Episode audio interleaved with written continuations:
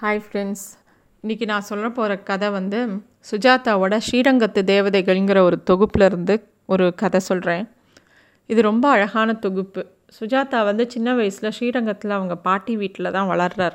அவரோட அவர் சந்தித்த மனிதர்கள் அவர் பார்த்த சில முக்கியமான இன்சிடென்ட்ஸ்லாம் வச்சு எழுதியிருக்கார் இந்த கதைகளை. ரொம்ப அழகான கதைகள். சில கதைகள் ரொம்ப சுவாரஸ்யமாக இருக்கும். சில இது வந்து ரொம்ப சிரிப்பாக இருக்கும். சில இது ரொம்ப இமோஷ்னலாக இருக்கும். கண்டிப்பாக வாசிக்க வேண்டிய ஒரு கதை இது இந்த இந்த மாதிரி ஸ்ரீரங்கம் இப்போ கும்பகோணம் இந்த மாதிரி ஊர்களில் கோவில் வந்து ஒரு முக்கியமான பார்ட் ப்ளே பண்ணும் எல்லா இடத்துலையும். அந்த ஊர் மக்கள் எல்லாருமே அந்த கோவிலை நோக்கியே இருப்பாங்க. இப்போ நம்ம வீட்டில் ஒரு சின்ன ஒரு கை குழந்தை பிறந்ததுன்னா அந்த வீடே வந்து அந்த குழந்தைய சுற்றி தான் இயங்கும்.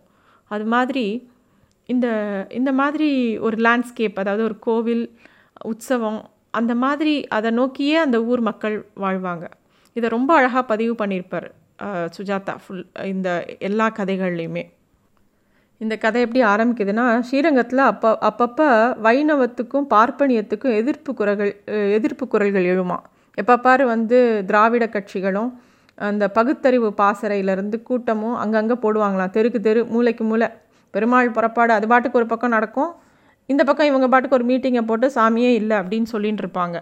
இதில் முக்கியமான விஷயம் என்னென்னா இந்த பகுத்தறிவு பாசறைக்கு தலைவராக இருக்கிறவர் வந்து இவங்க வீட்டுக்கு சுஜாதாவோட வீட்டுக்கு வந்து பால் பால் ஊற்றுற பால்காரர் தான் அந்த பகுத்தறிவு பாசறைக்கு முக்கியமான தலைவர். அவர் எப்பயுமே க கருப்பு கலரில் ஒரு சட்டை போட்டிருப்பாராம் சில்க்கு சட்டை. அதையும் சுஜாதா சொல்கிறார் அவரோட ஒய்ஃப் வந்து இவங்க பாட்டிக்கு ரொம்ப ஃப்ரெண்டு டெய்லி ராத்திரி சாப்பிட்டு முடித்த உடனே கொஞ்ச நேரம் பாட்டியோட பேசிட்டு போகலான்ட்டு அந்த அம்மா வருமா. வந்த உடனே இந்த பாட்டி கேட்பாங்களாம் என்னடி உன் புருஷன் எப்போ பாரு பெருமாளே இல்லைங்கிறானாமே அப்படின்னு கேட்பா. உடனே இவ சொல்லுவா அது பாட்டுக்கு ஏதோ சொல்லிக்கிட்டு இருக்கோம் அப்படின்னு.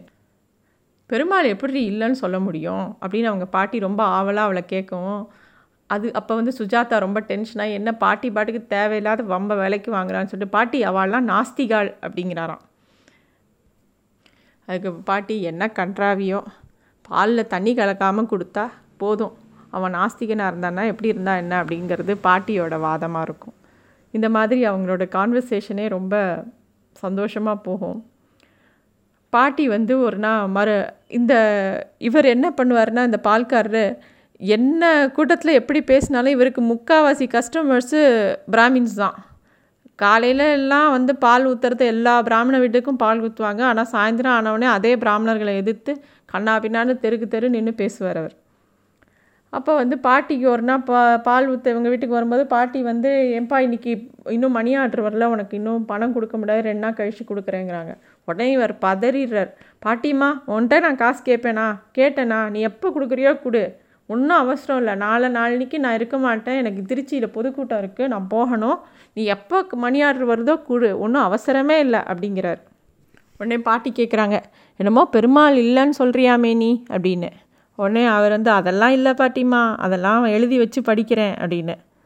அதான பார்த்தேன். நீ ரொம்ப சாதுவாச்சே அப்படிங்கிறாங்க பாட்டி. அப்புறம் சொல்கிறாங்களாம் இப்போ அந்த அந்த காலகட்டத்தில் எல்லோரும் நிறைய பிராமின்ஸ் குடுமி வச்சுருந்த காலம் அது. உடனே பாட்டி கேட்குறாங்க எல்லாரோட குடிமையும் கத்திரிப்பேன்னு சொன்னியாமே நீ அப்படின்னு. யாரோ புரளி பண்ணியிருக்காங்க பாட்டிம்மா. ஒன்று மட்டும் சொல்கிறேன் கேட்டுக்கோ. குடுமையை அறுப்பேங்கிறது நான் சொல்கிறதே கிடையாது. உங்கள் ஜாதி பையன்தான் ஒருத்தன் தெருக்கு தெரு உட்காந்து குடுமையை அறுக்கிறேன்னு சொல்லிட்டு கையோட கையில் கத்திரிக்கைகளோடய அலைஞ்சிட்டு இருக்கான் அப்படிங்கிறார்.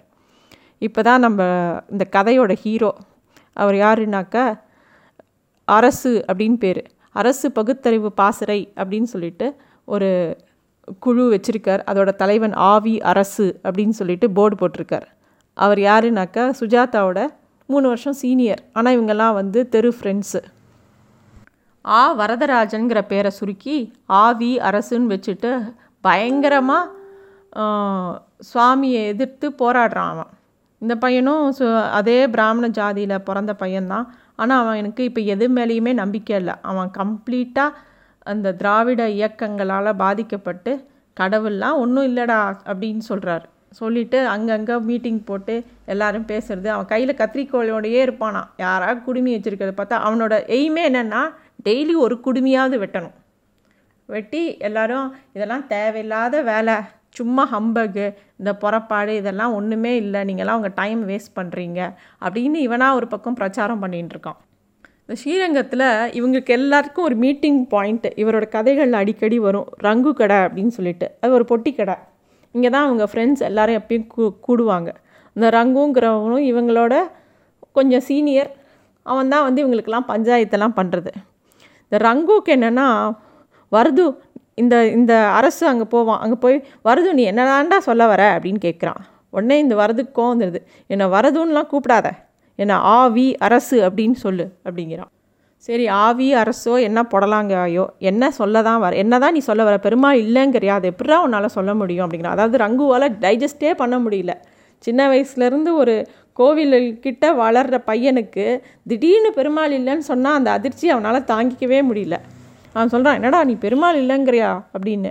உடனே இவன் சொல்கிறான் அந்த ஆவி அரசு சொல்கிறான் பெருமாள் மட்டும் இல்லைடா சிவன் பிரம்மா யாருமே இல்லைங்கிறேன் அப்படிங்கிறான்.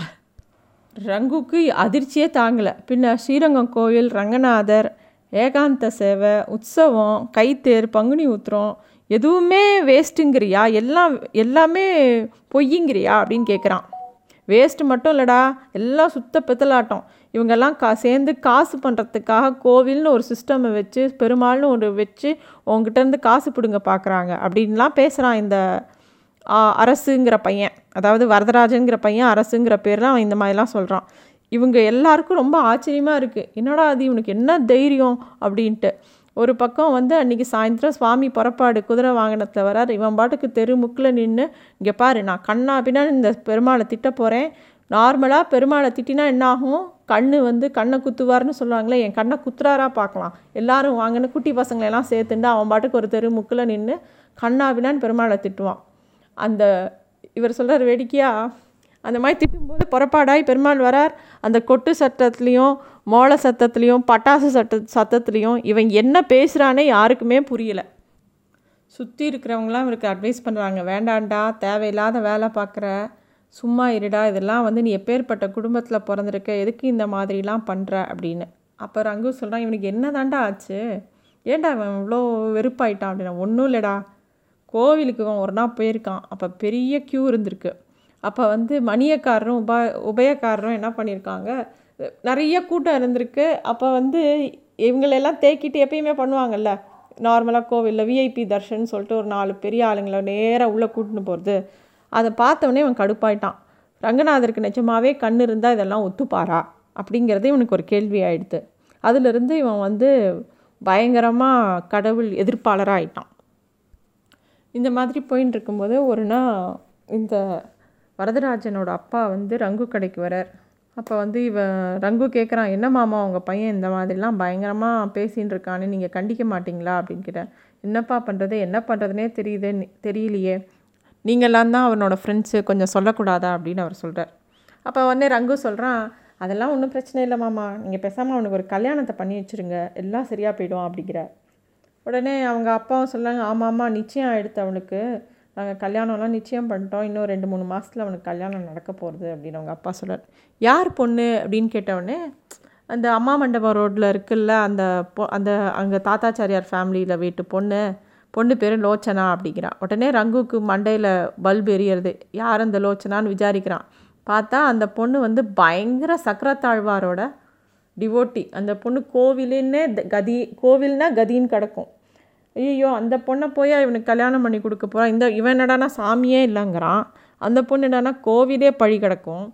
என்னடா இது அப்படின்னு சொல்லிட்டு இவங்க ஃப்ரெண்ட்ஸ்லாம் பேசுகிறாங்க பேசாமல் போய் சொல்லிடலாமா அவங்க வீட்டில் இந்த மாதிரி இந்த பையன் வந்து எப்போ பாரு நாஸ்திகம் பேசுகிற ஆள். இவனுக்கு கோவில்னாலே பிடிக்காது. இந்த பொண்ணும் ரொம்ப பக்தியாக இருக்குது தேவையில்லாமல் இவனுக்கும் இவனுக்கும் கல்யாணம் பண்ணி விட்டா பெரிய பிரச்சனையாக வரப்போகிறதுன்னு போய் சொல்லிடலாமா? இப்படிலாம் பேசிக்கிறாங்க இவங்களுக்குள்ளே. ஆனால் யாருக்கும் தைரியம் இல்லை போய் சொல்கிறதுக்கு ஒரு நாள் இந்த வரதராஜனே கடைக்கு வரான் அப்போ இவங்க சொல்கிறாங்க ஏண்டா நீ போய் அந்த லோச்சனாவியா கல்யாணம் பண்ணிக்க போகிற அவள் பயங்கர பக்தி ஆச்சுன்னு அதெல்லாம் விடு கவலைப்படாத. அதெல்லாம் என்னை கல்யாணம் பண்ணோடனே அவள் மனசை மாற்றிடுவேன் கடவுள் இல்லைங்கிறத அவளுக்கு புரிய வைப்பேன் அப்படின்னு ரொம்ப வீரமாக பேசுகிறான் இப்படி போயிட்டே இருக்கு. அவங்களுக்கு கல்யாணமும் ஆறுது. கல்யாணம் ஆகி ஆனப்புறமும் அவள் பாட்டுக்கு ஒரு பக்கம் கோவிலுக்கு போகிறா இவன் பாட்டுக்கு ஒரு பக்கம் மீட்டிங்கில் பேசிகிட்டு இருக்கான். இதுக்கு நடுவில் லோச்சனாவோட தம்பியும் குடுமி வச்சுட்டு இருக்கான். இந்த அரசு என்ன பண்ணுறான் எப்படியாவது அந்த குடுமியை வெட்டணும்னு ரொம்ப தீவிரமாக இருக்கான் எப்படியோ அவங்களுக்கு கல்யாணம் ஆறுது. கல்யாணம் அப்புறம் திருப்பதி போயிட்டு திருப்பதியிலையும் போய் ஒரு பெரிய தகராறு பண்ணிடுறான். இது இவ்வளோ பேர் ஏழைகள் இருக்கும்போது உனக்கு எதுக்கு தங்க அது இதுன்னெலாம் கேட்டு அவங்க வீட்டில் வந்து எப்படி இவனை சமாளிக்கிறதுனே தெரியல. ஆனால் லோச்சனா ரொம்ப சாம் சாமர்த்தியமாக இவரோட வழியிலேயே போய் எல்லாத்துக்கும் சரி சரின்னு சொல்லிட்டு இவன் தம்பியும் கொஞ்ச நாளைக்கு கிராப் வச்சுக்கோடா அவர் தான் ஆசைப்படுறாருல வச்சுக்கோடான்னு சொல்லி அவனோட குடுமையும் கட் பண்ணி விட்டுறான் ஒரு நாள் வந்து பக்கத்து தெருவில் இருக்கிற ஒரு பையனுடைய குடுமையை வெட்ட போய் அந்த வீட்டு அம்மா வந்து இந்த லோச்சனாட்டை வந்து பெருசாக சண்டை போடுறா. உன் வீட்டுக்காரனை மரியாதையாக கவனி உன் வீட்டில் இருக்கிற குடுமையை வெட்டுறதோடு நிறுத்திக்க சொல்லு எங்கள் வீட்டுக்கெலாம் வந்தால் போலீஸில் பிடிச்சி கொடுத்துருவேங்கிறா. இவன் வந்து கை காலில் விழுந்து மன்னிச்சுக்கோங்க மாமி நான் இனிமேல் அவர்கிட்ட சொல்கிறேன் அவர் இனிமேல் உங்கள் வழி பக்கம் வரமாட்டார் அப்படின்னு. உடனே அந்த மாமி சொல்கிறா நீ வேணால் சுவாமியை வேண்டிக்கோ என்ன? வேண்டிக்கோ ஏன்? அவன் ஏன் இப்படி இவ்வளோ துஷ்டனாக இருக்கான்? அப்படின்னு அவங்க கேட்குறாங்க இல்லை மாமி அவர் நல்லவர் தான். என்கிட்ட பாசமாக தான் இருக்கார். என்னை வந்து நிறையா சினிமாக்கெலாம் கூட்டின்னு போகிறார் ஆனால் வந்து அவருக்கு என்னமோ குடுமையை பார்த்தா மட்டும் பயங்கர காண்டாயிடுறது. உடனே கத்திரிக்கோளை தூக்கிட்டு கிளம்பிடுறார் வெட்டுறதுக்கு. இப்படியே நாட்கள் ஓடுது. லோச்சனாவுக்கு ஒரு குழந்த பிறக்கிறது. அந்த குழந்தைக்கு வந்து இங்கர் சால் அப்படின்னு பேர் வைக்கணும் அப்படின்னு சொல்லிட்டு அந்த இவன் சொல்கிறான் அரசு சொல்கிறான் நம்ம குழந்தைக்கு இங்கர் சால்னா பேர் வைக்கணும். பெருமாள் பேர்லாம் வைக்கக்கூடாதுங்கிறான். கடைசியில் லோச்சனா அப்படி இப்படி கன்வின்ஸ் பண்ணி பரத்வாஜன் அந்த குழந்தைக்கு பேர் வச்சு அந்த பரத்வாஜன் பேரை சுருக்கி பத்தாச்சி அப்படின்னு அந்த குழந்தைய எல்லோரும் கூப்பிட ஆரம்பிக்கிறாங்க. அந்த குழந்தை ரொம்ப அழகாக வளர்றது. இவன் வந்து மீட்டிங் அது இதுன்னு போயிட்டுருக்கான். அப்போ வந்து கொஞ்சம் கொஞ்சமாக இவன் லோச்சனா என்ன பண்ணுறா இவன் இல்லாதப்ப யாராவது மீட்டிங்க்கெலாம் கூப்பிட்டு வந்தால் இல்லை அவர் இனிமேல் வரமாட்டார் அப்படின்னு சொல்லி கொஞ்சம் கொஞ்சமாக ஒவ்வொருத்தரையாக கட் பண்ணி விட்றான் அப்போ ஒரு நாளைக்கு இந்த குழந்தைக்கு ரொம்ப உடம்பு சரியில்லாமல் பயங்கர ஜுரம் வந்துடுறது. குழந்தைக்கு ரெண்டு நாளாக பயங்கர ஜுரம். எந்த டாக்டர்கிட்ட காமிச்சு ஒன்றும் சரிப்படலை. தேவி டாக்கீஸ்னு ஒரு இடம் இருக்குது அது பக்கத்தில் ஒரு சின்ன நர்சிங் ஹோம் இருக்குது அந்த டாக்டர் வந்து உங்கள் ஹஸ்பண்டை கூட்டிகிட்டு வாங்க அப்படிங்கிறான். கூட்டிகிட்டு வந்தோடனே மிஸ்டர் வரதராஜன் குழந்தைய ஒரு வாரத்துக்கு முன்னாடியே கூட்டிகிட்டு வந்திருக்கணும். இப்போ ரொம்ப லேட் அப்படின்னு சொல்கிறார் உடனே இவனுக்கு வயத்தை கலக்கிடுறது என்ன ஆச்சு டாக்டர்? ஒன்றும் இல்லை. நெஞ்சு ஃபுல்லாக சளி கட்டியிருக்கு. மூச்சு திணற திணறுது. இன்ஜெக்ஷன்லாம் போட்டால் கூட கரைய மாட்டேங்குது. பேசாமல் மெட்ராஸுக்கு கூட்டின்னு போயிடுங்க அப்படின்னு. இல்லைன்னா என்ன ஆகும் டாக்டர்னா இல்லைன்னா குழந்த பழைக்கிறதே கஷ்டம் அப்படின்னு அந்த டாக்டர் சொல்லிடுறார். இவனுக்கு என்ன பண்ணுறனே தெரியல. அவளாக பிழிய பிழிய அழறார் உடனே இவ சொல்கிறா வாங்க நம்ம நேராக சக்கரத்தாழ்வார் சன்னதிக்கு போகலாம் போய் அந்த சாமியை பார்த்து ஒரு நாலு வார்த்தை நறுக்குன்னு கேட்கலாம். நான் எவ்வளோ சுற்றிருக்கேன் அவரை எப்படி என் குழந்தைக்கு இந்த மாதிரி ஒரு உடம்புக்கு கொடுக்கலாம்? வாங்க வாங்கன்னு கூட்டின்னு போகிறான் இவனும் வந்து இவ கோவப்படுறாளேன்னு சொல்லிட்டு இவனை கூட்டின்னு இவளுக்கு இவனுக்கு எப்படி அந்த ஷாக்கை ஹேண்டில் பண்ணுறதுனே தெரியல. ரெண்டு பேரும் சேர்ந்து அந்த கோவிலுக்கு போகிறாங்க அந்த சன்னதி வாசலில் அந்த குழந்தைய விட்டு இவ கேட்குறா இந்த இந்த குழந்தைய நீ தான் காப்பாற்றணும் நீ மட்டும் தெய்வமாக இருந்தால் என் குழந்தைய காப்பாற்று இல்லைன்னா நான் உன்னை நம்ப மாட்டேன். அப்படிலாம் சொல்கிறா சொல்லிவிட்டு குழந்தைய தூக்கின்னு வீட்டுக்கு வந்துடுறா. அன்றைக்கி ராத்திரி போகுது. மறுநாள் டிக்கெட் வாங்குறாங்க மெட்ராஸ் போகிறதுக்கு அதுக்கு முன்னாடி ஒரு தடவை டாக்டர் சொல்கிறார் டாக்டர் ஏற்கனவே பார்க்கும்போதே சொல்கிறார் நீங்கள் ஊருக்கு கிளம்புறதுக்கு முன்னாடி ஒரு தடவை எதுக்கும் என்கிட்ட வந்து காமிச்சிட்டு போங்க. நான் வந்து நீங்கள் ஊருக்கு போகிறதுக்கு ஏற்பாடெல்லாம் பண்ணி கொடுக்குறேன். லெட்டர்லாம் கொடுக்குறேன் அப்படிங்கிறார். ஸோ மறுநாள் போய் டாக்டரை பார்க்கும்போது டாக்டர் வந்து அந்த குழந்தைய செக் பண்ணிட்டு ஜுரமே போயிடுத்தே குழந்தை நார்மல் ஆகிட்டானே சளியெலாம் கரைஞ்சிடுச்சே என்ன ஆச்சு என்ன பண்ணினீங்க? அப்படின்னு கேட்குறாரு அப்படி கேட்ட உடனே ஒரே ஆச்சரியமாக இருக்குது உங்களுக்கு அப்போ டாக்டர் நீங்கள் வந்து ஏதோ கொடுத்துருக்கீங்க இல்லாட்டி இவ்வளோ சீக்கிரம் குணமாகாது அப்படின்னோடனே அவள் சொல்கிறா இல்லை டாக்டர் நேற்று நேராக குழந்தைய சக்கரத்தாழ்வார் சன்னதிக்கு எடுத்துன்னு போய் இந்த செய் இப்படி செஞ்சிட்டியே நியாயமாக உன்னை நான் எவ்வளோ பிரதட்சணம் பண்ணியிருக்கேன் உன்னை எவ்வளோ சுவாமி கும்பிட்டுருக்கேன் நீ வந்து என்னை இப்படி பண்ணிட்டியேன்னு நான் வந்து உணர்ச்சி வசப்பட்டேன். ஒரு வேளை அதுக்கப்புறமா நாங்கள் கிளம்பி வீட்டுக்கு போயிட்டோம் அப்படின்னு. டாக்டர் பார்த்துட்டு குழந்தைக்கு எல்லாம் சரியாக போயிடுச்சு. ரொம்ப லங்லாம் கிளியர் ஆகிடுச்சு நார்மல் ஆகிட்டான் குழந்தைய நீங்கள் ஊருக்கெலாம் போக வேண்டியதில்லை வீட்டுக்கு போங்க அப்படிங்கிற. ஸோ இந்த கதை இப்படி நடந்தது. சுஜாதா வந்து சொல்கிறார் கொஞ்சம் வருஷம் கழித்து நான் வந்து திருப்பியும் ஸ்ரீரங்கத்துக்கு போகும்போது அதே ரங்கு கடையில் ஒருத்தரை பார்த்தா பயங்கரமாக குடுமி வச்சு போட்டுண்டு இது பஞ்சக்கச்சம்லாம் கட்டிண்டு நிறையா உடம்பு ஃபுல்லாக நாமம் நெத்தி ஃபுல்லாக நாமம் இட்டுன்னு ஒருத்தரை பார்த்தேன். இவர் எங்கேயோ பார்த்துருக்கோமேன்னு உத்து பார்த்தா இந்த வரதராஜன் என்னடா வரதராஜன் நீ தான் அரசு ஆச்சே நீ என்னடா பகுத்தறிவு பாசறையோட தலைவனாச்சு நீ என்னடா இப்படி ஆயிட்ட? அப்படின்னு. அதெல்லாம் அந்த காலம்டா. இப்போ இப்போ சாமி புறப்பாடு இருக்குது நான் போகிறேன் அப்படின்னு சொல்லிட்டு வேக வேகமாக கிளம்பி ஓடுறான் அந்த வரதராஜன். அப்போ பக்கத்தில் பார்த்தா அந்த லோச்சனா வரா அவர்கிட்ட கேட்குறா அப்போ நீ தான் நீ எப்படி இப்போ மாற்றினேன் அப்படின்னா நான் எங்கே மாற்றினேன் எல்லாம் அந்த சக்கரை தாழ்வார் தான் அப்படின்னு சொல்லிட்டு ரங்குவை பார்த்து சிரிக்கிற அவ அந்த லோச்சனா. குழந்த டாக் குழந்த டாக்டர் பாலாஜி கொடுத்த மருந்தில் வந்து அவள் அன்றைக்கே ஹெல்ப் பண்ணியிருக்கான் அந்த டாக்டர். இவளும் அந்த டாக்டரும் பேசி வச்சுட்டு மருந்து வாங்கி வச்சுட்டு இவனை மாற்றுறதுக்காக அந்த மருந்தை முன்னாடியே அந்த குழந்தைக்கு கொடுத்துட்றாங்க. ஆனால் ஜுரம் இருக்குது ஊருக்கு போகணுன்னு அவர் சும்மா இவனுக்காக நா நாடகம் ஆடி தாழ்வார் சன்னதியில் போய் ஒரு ட்ராமா போடுறாங்க. அந்த குழந்தையும் குணமாயிடுறது இவன் மனசும் மாறிடுறது. இந்த மாதிரி இந்த கதையை முடிக்கிறார். உடனே இந்த சீக்ரெட்டை அவள் சொன்ன உடனே ஐயோ ரங்கு மாமா சொல்லாதீங்க இவர்கிட்ட இவர் பாட்டுக்கு கதையாக எழுதிட போகிறார் அப்படின்னு சொல்லிகிட்டே போகிறா இந்த மாதிரி இந்த கதையை முடிக்கிறார். ரொம்ப சாதாரண இன்சிடெண்ட் தான் பட் ரொம்ப சுவாரஸ்யமாக எழுதியிருக்கார். கண்டிப்பாக படிக்க வேண்டிய கதை.